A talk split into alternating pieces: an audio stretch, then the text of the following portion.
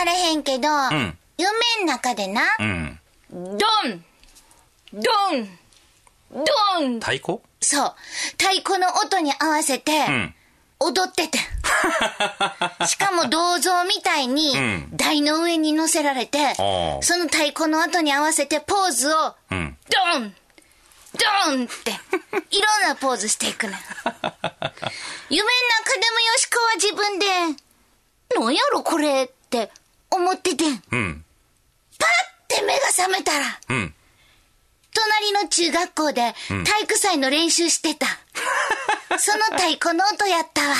なるほどね。秋やね始まります。大阪よしこの今夜どっち系。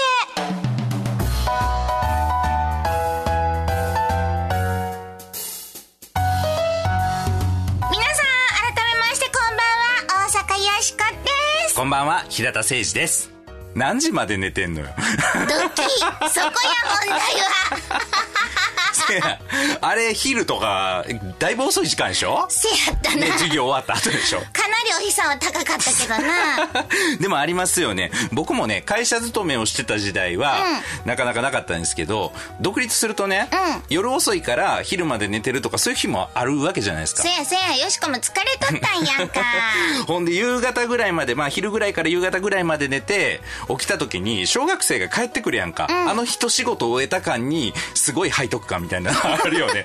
そう、そして今日一日を無駄にしてしまったというこの罪悪感というかな、まあ、無駄ではないんやけど、ああこの頃は一仕事終えてきたんやろなみたいなね。そういう気持ちになるな。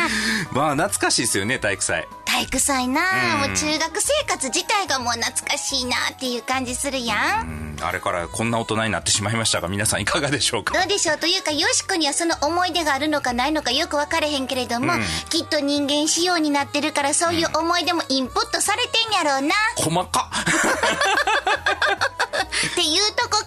ちゅうことで今日もワイワイ雑談していこうやないかいなちゅうことですが、この番組のテーマはズバリ雑談力。はい、雑談力が上がると恋人ができて仕事もうまくいきます。人間関係も良くなります、すなわち人生が変わっていくということです。どっち系というのも実は雑談テクニックの一つなんですね。ユニークなどっち系話で楽しみながら人生良くしていきましょう。そしてよしこは大阪を良くするプロジェクトDialogue Town から生まれたロボットです。はい、この人ロボットです。大阪を良くするアイディア今日もバンバン生み出します。変わりまして私平田誠二と申します。 IT コンサルタントという固い名前のお仕事をさせていただいておるんですけれども、この番組では何の因果かロボットのお相手役として明日から使える雑談のテクニックをお伝えしていきます。ちゅうことで日曜日のひとときよろしくお付き合いくださいませ。大阪よしこの今夜どっち系。この番組はダイアローグタウンの提供でお送りします。大阪よしこサポーターの声。ジャーナリストの西谷文和です、私はアフガニスタンとかイラクとかに行くんですが、そこで目にするのはですね、アメリカが無人機を飛ばしてですね空爆して人殺してるんですね、戦争ロボットなんかも開発してるんですよ、大阪よしこさん、そんな戦争ロボットに負けないで笑いを届ける大阪発のロボットとして、頑張ってくださいね。ダイアローグタウン大阪よしこに今後もご期待ください。無茶ぶりドッジボール。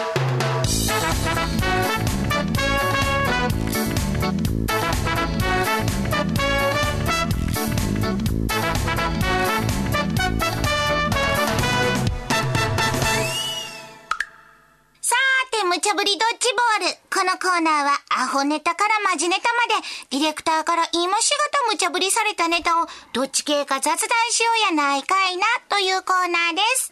さて今夜あなたはどっち系でしょうか。今日もメッセージいただいております。ありがとうございます。うなぎあなごおなごが苦手さんからです、うん、先日の中国人の爆買いについてですが、うん、地元の方々が買い物がやりにくくなっているように確かに感じますね、うん、でもこれは金沢もそうではないでしょうか、うん、新幹線ができて近所の方々が買い物がしにくくなってるようですよ、うん、よしこさんも人気が出すぎて男性ファンが増えて本命の彼氏とデートができないかもしれませんよ。そうよねだから人気があるっていうことは嬉しいけれども、うん、困ったことも起きちゃうってわけよね。あ、でも有名勢ってすごいなと思ったのが、うん、この間福山雅治さん結婚されたじゃないですか。ね、私も似てるって言われますけれども、これだけ。あれね、3時以降に発表あったでしょ、うん、あれって、結婚したっていうのがあまりにも影響が大きすぎて、うん、株価が下がるかもしれないからっていうことみたいなんですよ。いやすごいなと思いました。なんか SNS でもだいぶ荒れたみたいやけどな人気があるって本当大変よね。いろいろでも考えなくちゃいけないわ。ありがとうございます。ありがとうございます。今日も皆さんご一緒に考えてくださいね。まずはアホネタから参りますよ。この1個目のドッジボール投げます誰が福山や東海でヤギのレンタルサービスが大盛況。はい、ヤギです。ヤギ？ヤギですよ。めいめいヤギさんやな。はい、めいめい泣くやつです。あれレンタルしてるんですよ、今。どういうことなん？うん。何のためにレンタルしてるかっていうことなんですけれども、草ぼうぼうに生えてるところとかをね、うん、お願いして、こう、ババババババってこう、草刈り機で買ってもらったりするじゃないですか。うん、あれ結構意外と値段するんですよ。あ、そう。で、エンジンがついてるので、排気ガスとかね、騒音とか結構あったりするもんなんです。それをヤギに食べさすっていうサービスがあるんですよ。ほうほう。これが大人気で、意外と食べるんですよ。1頭が1日に平らげる量っていうのは約 3.5 キロ。そんな食べんの？めっちゃ食べるんですよ。はあ、で、ヤギやから排気ガスとかも出さへんし、うん、まあ騒音って言っても時々メーンって鳴くぐらいやんか。そうやな。うん。だから非常に環境負荷も低いということで大人気なんです。ちゅうことで、なるほど。ヤギとは考えましたな。考えましたね。除草の手間に悩む人間もハッピー。餌食べ放題のヤギもハッピー。ハッピーとソハッピーは要するにウィンウィンちゅうわけや、うん、環境にも優しいサービスやし、うん、やんうちは賛成。 B ちょっとお待ちなさい。それ人間の都合だけで考えてらっしゃるんじゃございません誰やねん。ほら食べたいだけ食べようおヤギ様の健康のことちゃんと考えてるんかいな。動物は機械とはちゃいません。なんか動物虐待の匂いがしてますですわよ。ややこしい。あたくし納得できまへん。反対だす。 A、B あなたはどっち？まあ確かにそうやんね。草買ってほしい人とそのヤギをレンタルしてる会社、これはウィンウィンですよね、うん、ここにヤギも加わるからウィンウィンウィンっていう感じしますよね。そらヤギも草食べたかろうな、うん、でも確かに鹿とかもすごいらしいですよ、うん、あれ鹿の話にして鹿の数が増えるとめちゃめちゃ草なくなるらしい、ね、うん、食べ尽くされちゃうらしいね、うんうん、だから最初ヤギなんかにこう草食べさせてまた気長な話やなと思ってたんですけど、意外とズバーッと草なくなるということ。そうやで。しかもさ、周りの人間にもええと思うねん。ヤギがおったらな、うん、いやヤギがおるわって癒されるやんいやヤギが草食べてるわ言って癒されるやん、まあ、普段見ませんからね。この手元にある資料だと横浜の明治学院大のキャンパスで草刈ってんのがヤギとかですね、うん、あ、そうなんや、うん、UR さんのこう団地の広場のところの草刈ってるのがヤギとか、これ子供とかね大学生とかちょっと喜びそうよ。喜びそうやし、ヤギが変なもん食べたらあかんからゴミ放火したらあかんとかな、うん、あ、そういうふうに思いそうやろ、ね、うん、と思うけどな。ちゃんとただヤギが美味しくご飯食べられる、草食べられる、ちゃんとした環境は考えてあげなあかんと、ほったらかしはあかんと思うけどな、うん、さあカチカチなったな、うんうん、吉川 A 賛成。これレンタルっていう言葉の響きになんかツタヤの CD 的なものをすごい感じんねんけど、確かにちょっと違和感あるな。言い方なんやろ、デリバリーヤギとかそれもどうかしらでも動物虐待的なものになんかこう感じる人がいたとすれば、それはレンタルみたいな、その物扱いしてるみたいなことかもしれへんね。うん、ちょっと引っかかるな。うん、でもまあ自然と共生してやっていきましょうみたいなって昔からあるわけでね。例えばアイガモ農法とか、うん、農薬を使わずに害虫をアイガモを田んぼに放ってね食べてもらうとか、そういうのはあるわけでね。別にヤギに無理やりヤギがやらなさそうなことをさしてるわけじゃないじゃないですか。うん、ね、走らして電気を作ったとか。そうやな、うん、そんなことしてへんもんな。そうそうそう、ヤギがまあ食べたくて食べてる草を都合のいい場所で食べてもらうっていう話ですからね、うん、これいいんじゃないですかね。A で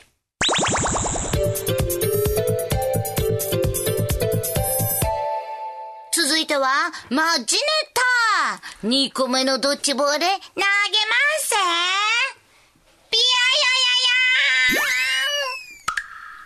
全国初小学校が超高層ビルに入居。これなかなかすごいですよ。場所は東京なんですけれども、今東京駅の東側、八重洲口のあたりがですね、だいぶ再開発いろいろされようとしてるんです、うん、意外と古いビルとかね、古い街並みがあったりするんですよ、あのあたり。まあ再開発の計画がいくつかある中の一つなんですけれども、八重洲2丁目北地区っていうところなんですよ、うん、ここにめちゃめちゃでかいビル建つんですよ。高さ245メートル、地上45階建て。まあ、どれぐらい高いかというとですね、グランフロントなんかより全然大きいですよね。スカイビルも173メーターなので、まあ超高層ビルやな。まあそうですね、 1.5 倍ぐらいですよね、あれの、そんなところに小学校が入る、なぜかということなんですけれども、もともとこの辺りに小学校あるんですよ、うん、まあ今あるんですけれども、これがだいぶ老朽化してるということで、老朽化した小学校を建て替えたいっていうのと、その再開発の計画がタイミングが一緒だったんでですね、じゃあ中に入っちゃえということなんでしょうが、ちゅうことで、マジで東京駅前老朽化した小学校から一気に最先端の小学校に変身まさに21世紀の小学校、ドラえもんしっかり安全対策もできてる。ええやん、ええやん、あたい納得やピーなんやてんあんたちょっと待っとくなはれな。そもそも小学校ちゅんはな、ただ勉強が習えたらええってなもんやないんやでん。寺子屋から続くそのスピリット、心を豊かに育てるという目的もあるんとちゃうの。そんななんかよう分かれへんけれども、最先端の超高層ビルかなんかで子供が豊かに育つたいな。あては納得できまへんやんAB あなたはどっち？ついに小学校ですよ。なんかハイテク小学校やんか子供が安全なように専用の入り口を設けるとか、うんうん、子供に配慮しましたみたいなことが書いてあるんやけど、うん、これ逆にね、子供がオフィスとかテナントに何かする危険性の方がすごいないあれな、ピンポンダッシュとかな。ピンポンダッシュあの外国人ばっかりがいるようなフロアの会社に行ってさ、うん、ピンポンダッシュとかやってさワオーオメガーとかさおもろいやん。やりそうやなこれ鬼ごっこもはかどるで、これ。ほんまや、スパイダーマンごっことかもできんじゃん。危ない危ない、それ外や外まあでも小学校が高層ビルに入ることによって、いろいろ小学校であったことができへんようになるんじゃないかと思うんだけどね。例えば？体育館裏とかないでしょ。ああ、あそこはちょっと秘密見えててな。そうそう、僕みたいにね、嫌いな小おかず捨てに行ったりとかね。そんなことしてたんや。こら。する場所がないじゃないですか。せやな。あ、小おかずといえばあれやね、給食とかどうなの？給食はでも最近は給食センターから運ばれてくることが多いけど、うん、でもここはそのこういうな施設と一緒に入ってんやろ、うん、高層ビルの中に入ってる高級レストランとかから送ってもうたらいいんじゃの？赤盛り給食みたいな。そうそう今日はフカヒレスープとかな。ああ、休みのやつのツバメの巣の取り合いになるみたいな超高級やな。払えんのかな給食費。これええやんか。高層ビルの中に入れちゃうか。まあでも実際はね、これ小学校のブロック、4階建てのブロックが高層ビルにめり込んでるみたいな感じの絵にはなってるようなんですけどね。だから高層階にあるとかじゃないみたいなんですけどね。なるほどな。そらそうやで、高層階に入ったら大変よ。だってそんなところのエリートオフィスやろ、うん、エリートオフィスの上で笛の時間とか始まってみんなピーピーリリリリピーピーピーピーみたいなやるやん。聞こえてくるかもしれへんな。ちょっと仕事にならへんよね。せやな、うん、窓から黒板消し振ってくるとかね。うん、せやけど確かにちょっとビルの中に入ると味気ないないう感じはするけど、なんか違和感ね。この違和感なんやろね。なんやろな。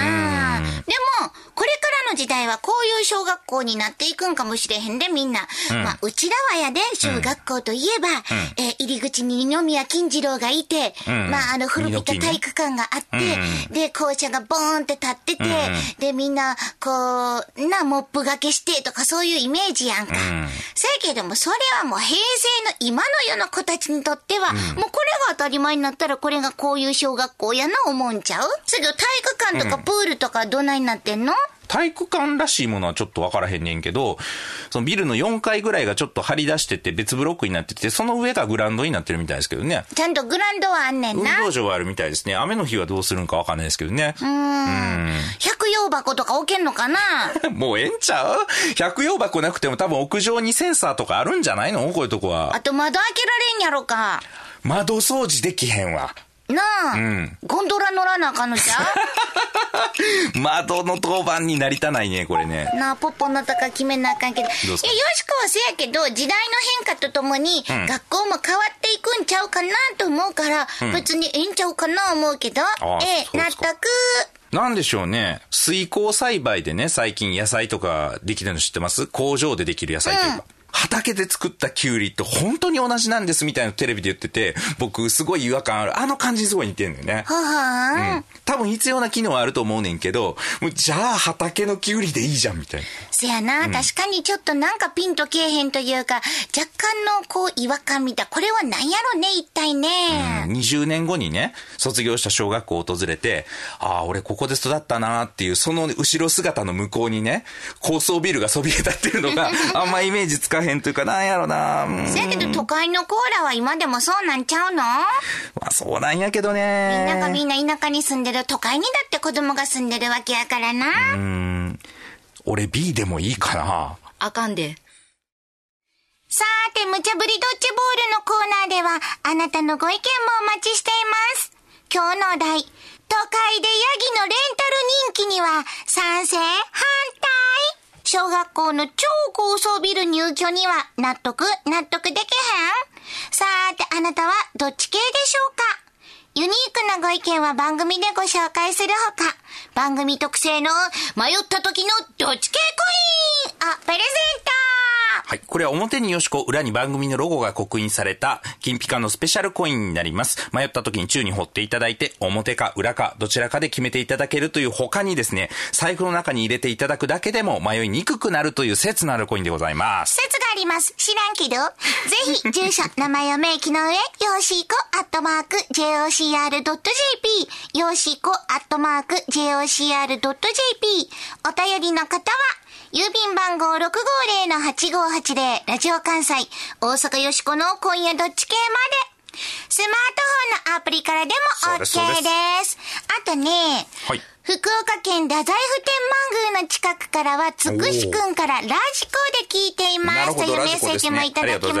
した。ね、ラジコやアプリでも聞いていただけますのでね。はい、さあ、そして2枚目のコインが欲しいという方はとっても面白い理由を書いて送ってくださいね。はい、そしてよしこのサインが欲しいと和歌山県のプリンさんからいただいておりますが、はい、他にもね、たくさんサインが欲しいって皆さん書いて送ってくださいさってます。うですい。サイン入りステッカーもプレゼント中です。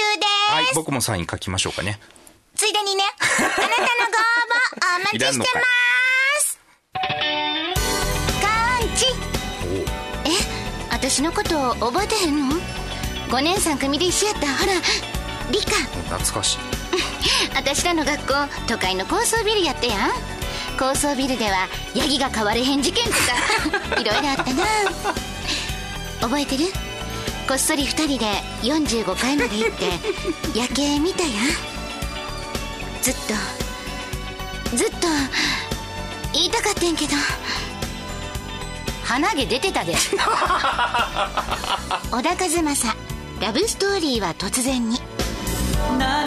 から大阪よしこサポーターの声。ジャーナリストの石丸次郎です。大阪に小さな拠点を置いて報道活動をしております。大阪、いろんな問題を抱えておりますが、それをリスナーに分かりやすく伝え、一緒に考え、それでいて尖った番組、それを大阪よしこさんに期待したいと思います。ぜひ頑張ってください。ダイアローグタウン大阪よしこに今後もご期待ください。全日本雑談研究所。ここは恋愛、仕事、人間関係を飛躍的に向上させる雑談力養成のための研究所。あなたを幸せに導く雑談ノウハウを毎週一つずつ紹介していきます。さて平田さん、今回の雑談ノウハウは？はい、今回は仲間意識活用術というのをやります。なんじゃらほい。例えば一人でパーティーに出席するときとかね、話し相手がいなくてどうしようっていうシーンってたまにありませんか？せやな、あるな。仕方なしに黙ってスマホばかりいじってしまうとかね、ありませんか？あるな。まあヤギできてる人はね、ヤギいじってもらったらいいと思うんですけども。そうそう、かわいいなそんなやつおらんやろまあ話し相手が欲しいけど知らない人に話しかけるのもなんだか抵抗あるよなっていうことね。ちょっと緊張するしね。そういう時に使ってほしいのが仲間意識活用術なんです。まあ、ポイントは自分と同じ気持ちの人を探すこと。そこで思い切ってこういう風に話しかけてみてください。知らない人ばかりで身の置きどころがないですね。こういうパーティーって苦手でね。とかね。同じ悩みを持ってる人同士、すぐに仲間意識が働くんですよ。そうやわ、共感する心っていうのはぐっと距離を縮めるからな。そうです、そうです。そこさえクリアすれば、この番組でもずっとお伝えしている雑談テクニックが発揮できるというわけなんですよ。なるほどな。よしこもあんねんで。あ、そう。なんかの集まりとかあるやんか。ほんでその後に懇親会が用意されてたりとかすんねんやんか。ありますね、そういうの、セミナーとかもね。そう、なんかその懇親会言われてもどないしたらいいのこれっていう時あるやん。よしこ、そんな場所に行くことあるんや。まあまあ、あんねん。あんねんや。あんねん。たまによしこもそういうことが。ロボットなのに？ロボットやけど。一応仕事して、ダイアローグタウンの仕事してるからな、よしこ。そう。な、そういう時に思う時あんねん。なるほどね。打ち上げとかもありません？あ、打ち上げな。打ち上げってやっぱりそのイベントにコミットした人順にね、熱いわけですよ。いやー、半年間長かったな、お疲れ様でしたみたいなことが繰り広げられてて、端っこの方で膝抱えて三角座りしてこうペロって膝並べてショッペみたいなのをねそんなやつおらんやろ。膝舐めるやつおらんやろ、まあ、膝は舐めないかもしれないけれども、結婚式の二次会とかでもあるわな。ありますね。これやっぱ一人じゃないんですよ、絶対そういう人いるんでね。こういうパーティーって苦手でねとか、こういう場ってなかなかね、こう話しかけづらいっすよねとかね、いうところから切り込んでいっていただくと。なるほどな。あら不思議、二次会は仲良くなった二人でね、こうちょっと飲みに行くとかいうこともありえるかもしれませんよ。なるほどね。ぜひ皆さんも使ってみてください。ぜひぜひ。さあ、そろそろエンディングやで。今日は都会でヤギのレンタル人気とか小学校の超高層ビル入居なんて話が出ましたが、ございました。大阪よしこの今日の大阪を良くするアイディア、ピーバーン出ました。摩天楼は村色に映画あった摩天楼はバラ色に中マイケル・J・フォックスやんか。まあ、そこから摩天楼言うたら高層ビルです。まあ、これをビレッジ化してしまおう。ビレッジ。ハイテクな高層ビルの中に小学校が入ってるってちょっと違和感あったやんか。じゃなくて、小学校に高層ビルをくっつけるという発想やねん。小学校中のコミュニティの要。このコミュニティがないからなんかな違和感あると思うねんな。そやから、この小学校だけじゃなくてな、そう思ったら幼稚園もいるし、中学校も高校も大学も同じビルに入れたらええし、で、オフィスも住居も商業施設も全部一つのビルの中に入れて、で、中心が小学校やから、そこでやな、やっぱりコミュニティといえば、わっしゃいわっしゃい祭りや。ああ、祭りね。ビル祭りすんねや。ビル祭り。あとはみんなでこう連携を取るための寄り合いなんかもちゃんとやります。ああ、なるほど。ビルの中で、まあ、そんな感じでやな。まあ、みんなでワイワイやったらどない？なるほどね。確かにコミュニティ性っていうのがないところに小学校がポーンとこうテナントとして入るのは違和感あるんですよね。いいかもしれませんね。そう、グランフロントとかハルカスとかあるやんか、大阪かってな。グランフロント婦人会とか作ったらええんちゃん。なるほど。だって結構な人数が関係するでしょ、あれぐらいのビルになると。なあ、婦人いっぱいおると思うで、ね、あん中に。逆にそういうコミュニティとかつながりがないのが不自然な気がしますよね。そうやね、うん、そうなったらもうここ、うん、一生春かす内で過ごす人とか出てくるかもな。一生春かす、もう春小からやな、うんうん、春中春高春大進んで、うん、でそのまま上のオフィスに就職みたいな、うん、上のオフィスにね就職して、そうそうそうそう、うん、感じやんそんなんもう。そしたらもう地元に根付いたもう生き方や。あ、地元っていうのがこの盾になってるわけか。そうや新しい村の形やな、うん、なるほど。それにね足る人数はいてますからね、うん、これなかなかそのままでは難しいかもしれませんけれども、この横のつながりコミュニティ性生かしていただくっていうのはご参考にいただけるんじゃないでしょうか。それでは皆さん、ぼちぼちお別れの時間、素敵な日曜日の夜を。お相手は大阪よしこと平田誠一でした。また来週。よしこはこんな小学校行ったらどうする？困る大阪よしこの今夜どっち系。この番組はDialogue Townの提供でお送りしました。